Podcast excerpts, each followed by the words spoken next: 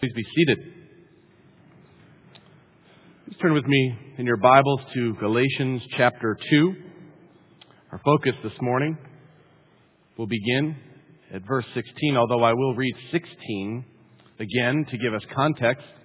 Really, it shouldn't be difficult for us to understand what was happening in the churches in Galatia. It happens today. Uh, I remember back to an internship I did quite some time ago now, after my third year of college, my youth pastor growing up had taken a church in a little town outside of Pittsburgh, and it was a steel town and it was a dying town. People were moving out, not moving in. And his church was an elderly congregation, probably of 50 people or so, that met very faithfully every week when he took the church.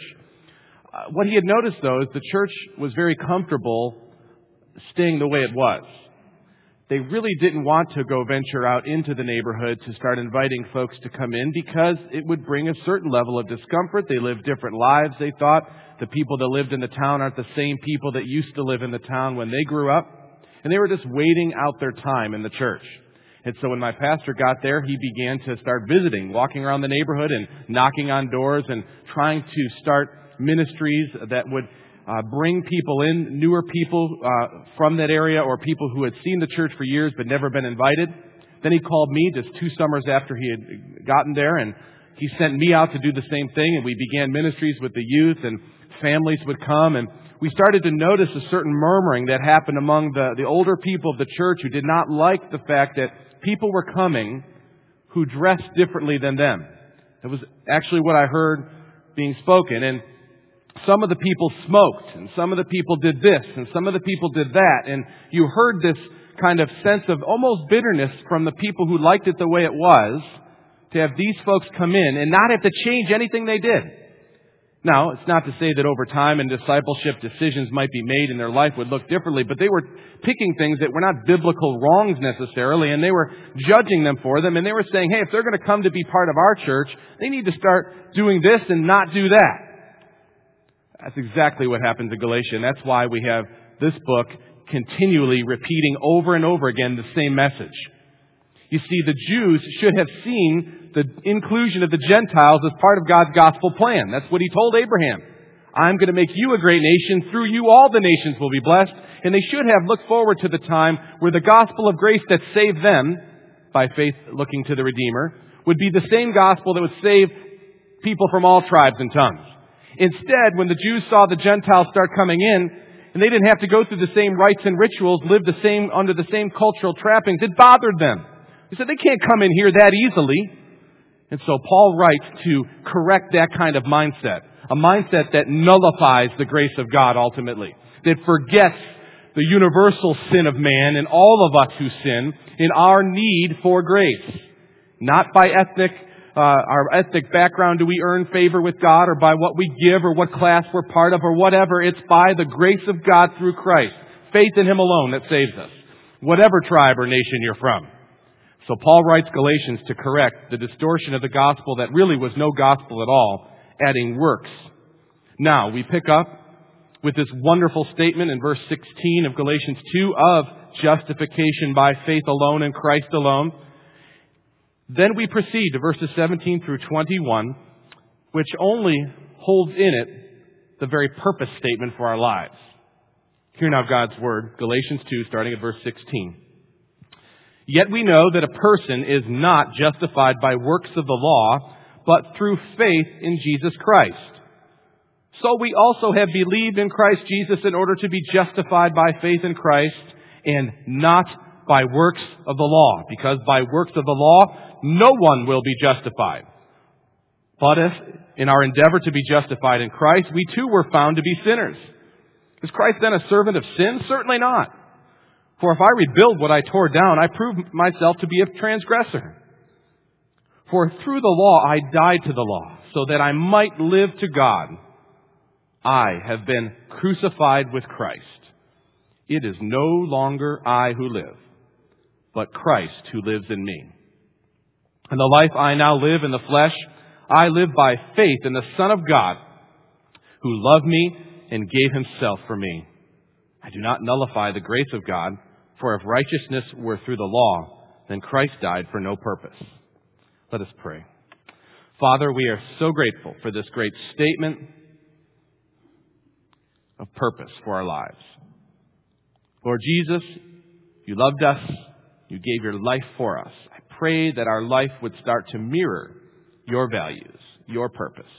What you are doing here on earth would be manifested through your people. Give us new encouragement this morning as we see how we are alive through union with you, Lord Jesus. We pray this in Christ's name. Amen. What is it to be alive? That's a good question, and actually people debate it. If you would look up uh, what it is to be alive, scientists or in particular biologists might say uh, there are seven signs of life. They would say that a living thing has to be highly organized, complex structure. Living things maintain a chemical composition that is quite different from their surroundings. Uh, they would say living things have the capacity to take in, transform, and use energy from the environment. Uh, to be a living thing, biologists might tell you that uh, they have, that thing has to be able to respond to stimuli.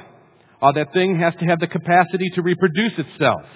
Uh, it has to grow and develop, and living things are well suited for their environment, they would tell you. That's what the scientific definition, or at least the workings of a definition for what is alive, says.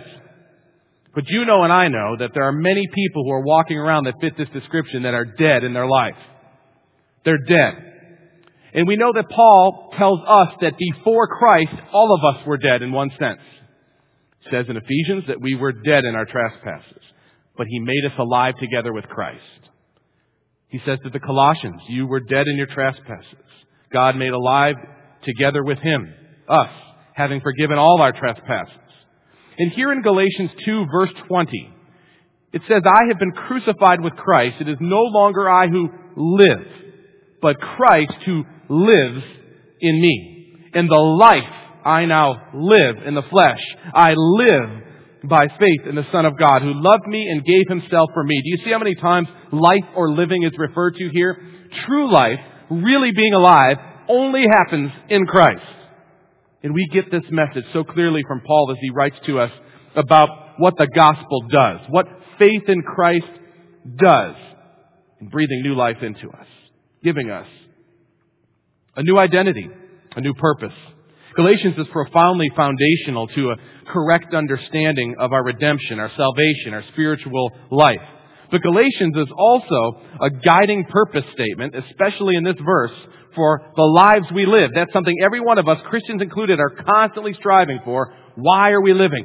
Why don't I feel alive? Why is life difficult? Why am I discontent? Why is there discomfort? And it's usually related to an understanding of where your life is hidden. Is it hidden in self, in the approval of others, or the hidden Christ, in His purposes? Our life and purpose is wrapped up in Christ, to whom we have been united by faith. When you, when we are united to Christ by faith, we are referring to a legal recognition that goes on. You're given new life. Simultaneously to being given this new life, you're given faith. Faith that grasps Christ. At the same time, you're justified, declared as righteous. It's a legal act that God makes on our behalf through Christ. We're adopted as sons and daughters.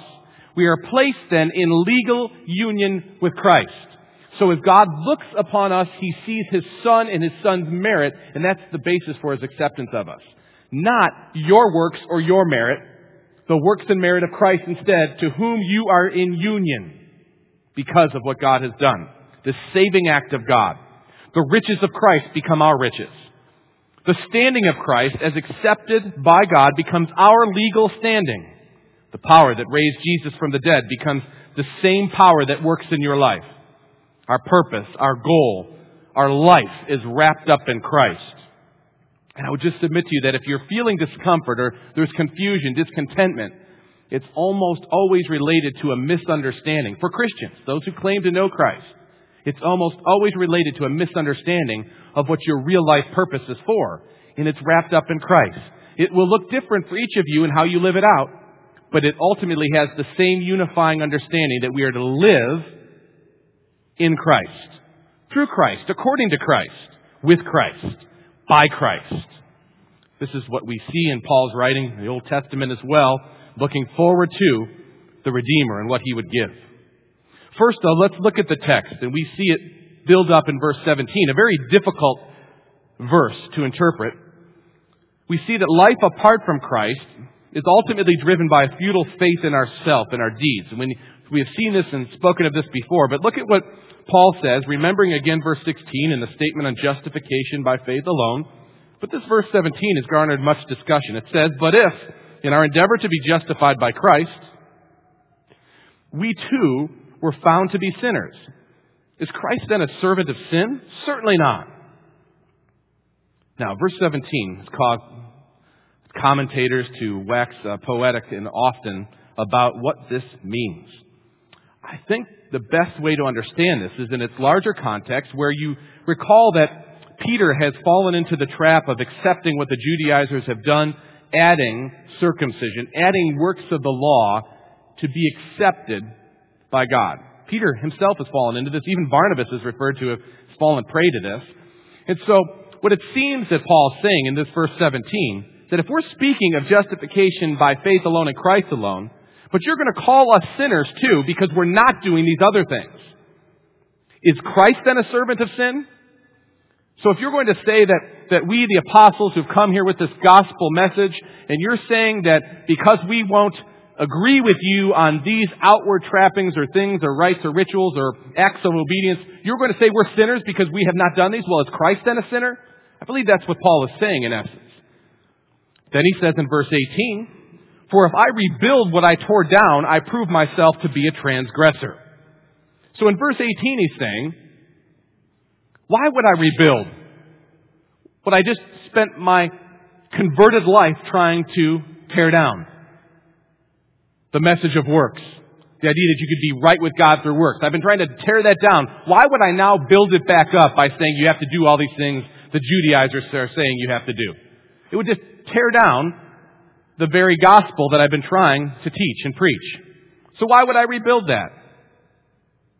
I prove myself to be a transgressor in that instance.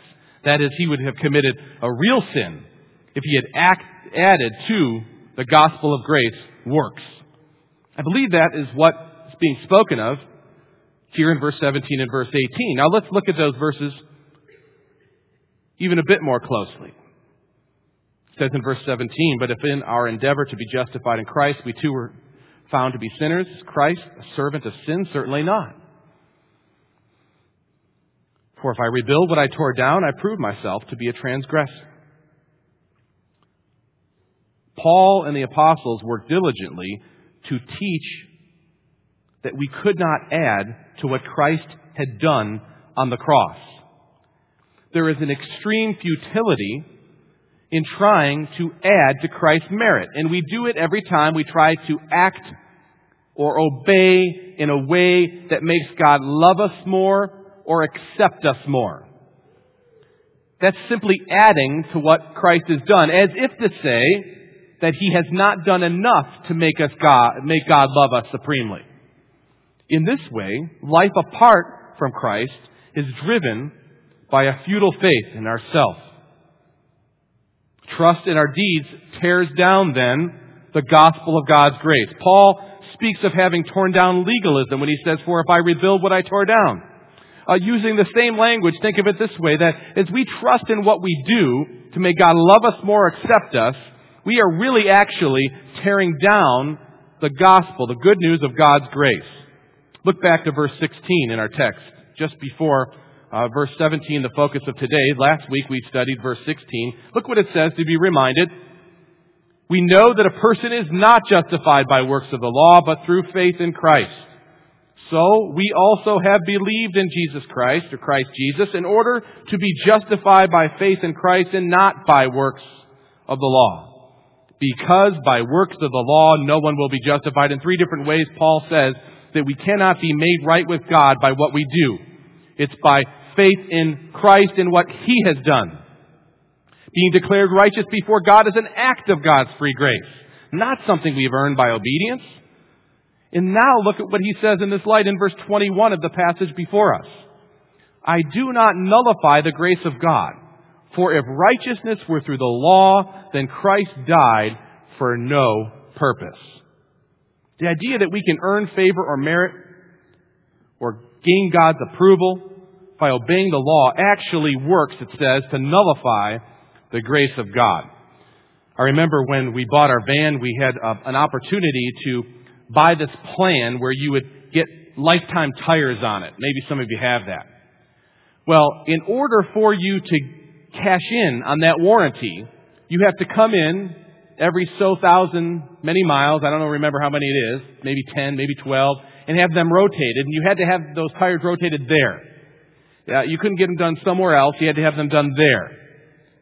Now, if you didn't do that, you effectively voided the warranty you had. Now, if you stayed in the warranty, that is, you continued to take your vehicle to have it maintenance there, your warranty stood, and you continued to get new tires throughout the rest of your life with the car. But just one time, getting it rotated somewhere else, doing it some other different way, would take you out of warranty. There's a sense in which, when we're in Christ, we're saying we believe that Christ's work on the cross is sufficient. When we add to that various other things, whatever it may be, as a basis for God's acceptance, we are adding to what God has said is the way. And we are effectively taking ourselves out of the umbrella of God's grace and we're venturing out into our own merit saying it's worth it. It's worthy. It should be viewed by God as acceptable. And his acceptance, of us should be based on what we have done as well as what Christ has done. And that Paul says in the beginning of the, the beginning of this book. Not even the gospel. We should be cursed to preach such a thing, he says, in two different instances. Trust in our deeds tears down the gospel of grace. But I, I do want to say something here that's important. The law itself can get a bad rap if we continually view it the way the Judaizers viewed it. But see, that's not the way the Bible teaches it. See, the law is actually a friend to those who are in Christ. It's a foe to those who are not in Christ. Uh, the, the law actually takes on a different perspective to us. The law meaning that which God has revealed as His commands throughout Scripture, not just under Moses, but certainly under Moses. That's what is in view here. Uh, that's perfect according to David. In fact, David says the law of the Lord is perfect, reviving the soul. The testimony of the Lord is sure, making wise the simple. And please notice what Paul says in verse 19 very closely. He says, For through the law I died to the law, so that I might live to God. Notice that Paul doesn't say that the law died. That's not what he says. He says that he died to the law. The law in no way is bad in its own, on its own. When viewed from the position of faith in Christ for salvation, the law becomes a clear reflection of the righteousness of God. It becomes a guidepost for our life. It becomes a great help to us, perfecting us, sanctifying us. We're not following it to gain merit with God. We're following it because God has accepted us, made us His children. Now this is a reflection of what our Father looks like. And as we live according to the law, in that sense, it's our friend. It's good. It helps us. But my trust is not in it to save me. In that sense, it's our friend. But for the one who's striving against God, the law condemns. Because one of two things will happen. You'll try to follow it for salvation to gain merit, and you'll become despairing or deluded. Like the rich young ruler, you'll think you've kept it all. Or you'll realize you can't, and you'll actually go to hate God. It's your foe in that sense. But for the one in Christ, even the one in Christ who is in sin, the law becomes a point of conviction that brings us back to the only one who can save us, Christ. So when Paul says through the law I died to the law, the law had the right effect on Paul. He couldn't keep it. And ultimately he had to have Christ. The law is still the law. It's a reflection of God's moral character. It's who he is. But he died to confidence in his ability to keep the law and was made alive unto God confidence in the only one who actually kept it perfectly. The law is a friend or a foe depending on your position. I didn't want to go further without noting how the law played its part in Paul's life and in ours as well. Remembering what David said, I love your law. Great peace, David writes, have those who love your law. Nothing can make them stumble. See, the problem in Paul's day was the distorting of the law of God into something that had to be kept for salvation. The law had morphed into a monstrosity only vaguely resembling uh, the content and the spirit of what Moses wrote. The law that Paul speaks of was a checklist of cultural rites and rituals that had to be kept for right standing. In that light, he's dead to confidence in keeping such rules. Now he's alive unto God because of faith in Christ. Verse 21 For I do not nullify the grace of God, for if righteousness were through the law, then Christ died for no purpose. Christ's death on the cross died for purpose. And so now keeping the law is no longer the means. Never was really the means, but is not the means for which we would, ex- we would gauge our acceptance with God.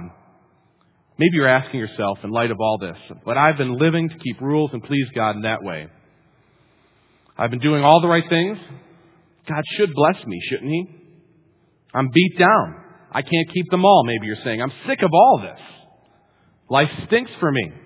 I can't please God anymore. Can't please anybody for that matter. Why am I not happy? I'm working hard at everything, yet I'm not happy. I don't like living, you may say. I'm alive, but I'm not really alive. For you, dear friend, brother, sister, look at the text in verse 20. We, hear, we see here that life in Christ is driven by our union with Him by faith in His deeds on our behalf. Not our deeds, but His deeds, what He has done, not what we have done. Verse 20 says, I have been crucified with Christ. It is no longer I who live, but Christ who lives in me. In the life I now live, in the flesh, I live by faith, the Son of God, who loved me and gave himself for me. Let's unpack this wonderful verse, this purpose verse for our lives. First, we see that the work of Christ on the cross was our work. It says, I have been crucified with Christ. Paul writes this. We can say this. I have been crucified with Christ. It's not that we have experienced the crucifixion in actuality like Jesus did, but we gain the benefit and the effect of the crucifixion by our legal union with Christ. So God substitutes Christ on the cross for us. So in this legal sense, we are on the cross in that sense. I am crucified with Christ. When sins were put up on Jesus and God's wrath was poured out upon it, that was God's wrath being poured out upon our sin. We're crucified with Him. When He went to the cross, He did so on our behalf, taking our sins, all of our sins. But we see also that the resurrection of Christ has given us life with Him. Verse 20, the second portion, I have been crucified with Christ. It is no longer I who live, but Christ who lives in me. The benefit of having our sins applied to Christ and us receiving His righteousness, in effect, legally being crucified with Christ, is that we are now in union with Him and what happens to Christ and what benefits Christ has, they're given to us and we're raised together with Him. It's no longer I who live. I've been crucified. But what happened to the one who's crucified, the worthy sacrifice? He was raised again by God. We were not raised because of our righteousness. We were raised because of His righteousness. And now I no longer live. Who I once was. I live in Christ. I'm in Christ now. Legally in Christ before God. Listen, there's a lot of good feelings that can come with being born again. No doubt. But our feelings have to be rooted in a reality, and the reality is the legal union we have with Christ by God's will. That should prompt whatever feelings we have about our life. That legally before God, He views us as He views His Son. So I'm crucified with Him, and it is no longer I who live, but it is Christ who lives in me. So the discomfort we feel is often, for the believer, for the true believer, is faith in Christ alone. The discomfort we feel is almost always tied to a lack of understanding or grasping that it is Christ who lives in us. And He loves you too much to try to change the gospel into serving and loving yourself. And so He'll bring loving discomfort and discipline into our lives because it is no longer you who live, it is Christ who lives in you. And Christ living in you won't match with loving other idols. And all of us struggle with it. And so there may be discomfort. Maybe this is God calling you to recognize your life is hidden with Christ in God now. It's the same power that raised Jesus that is working in you. His life, Christ's life and purpose becomes our life and purpose when we are raised together with Him.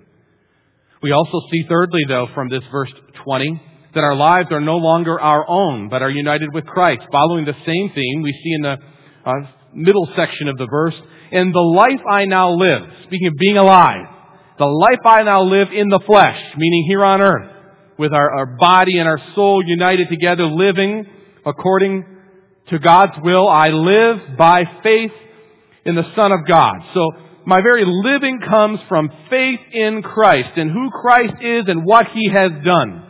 Uh, that is the purpose, that is the driving force behind what I do, the decisions I make. And when I choose against those things, I struggle because it's not me anymore. It's tough kicking against the goads. In modern vernacular, it's sort of like when you're playing a video game, like I'm sometimes prompted to do, play with my sons. They have one game in particular they like to play because they found they could beat me often in it. It's Mario Kart.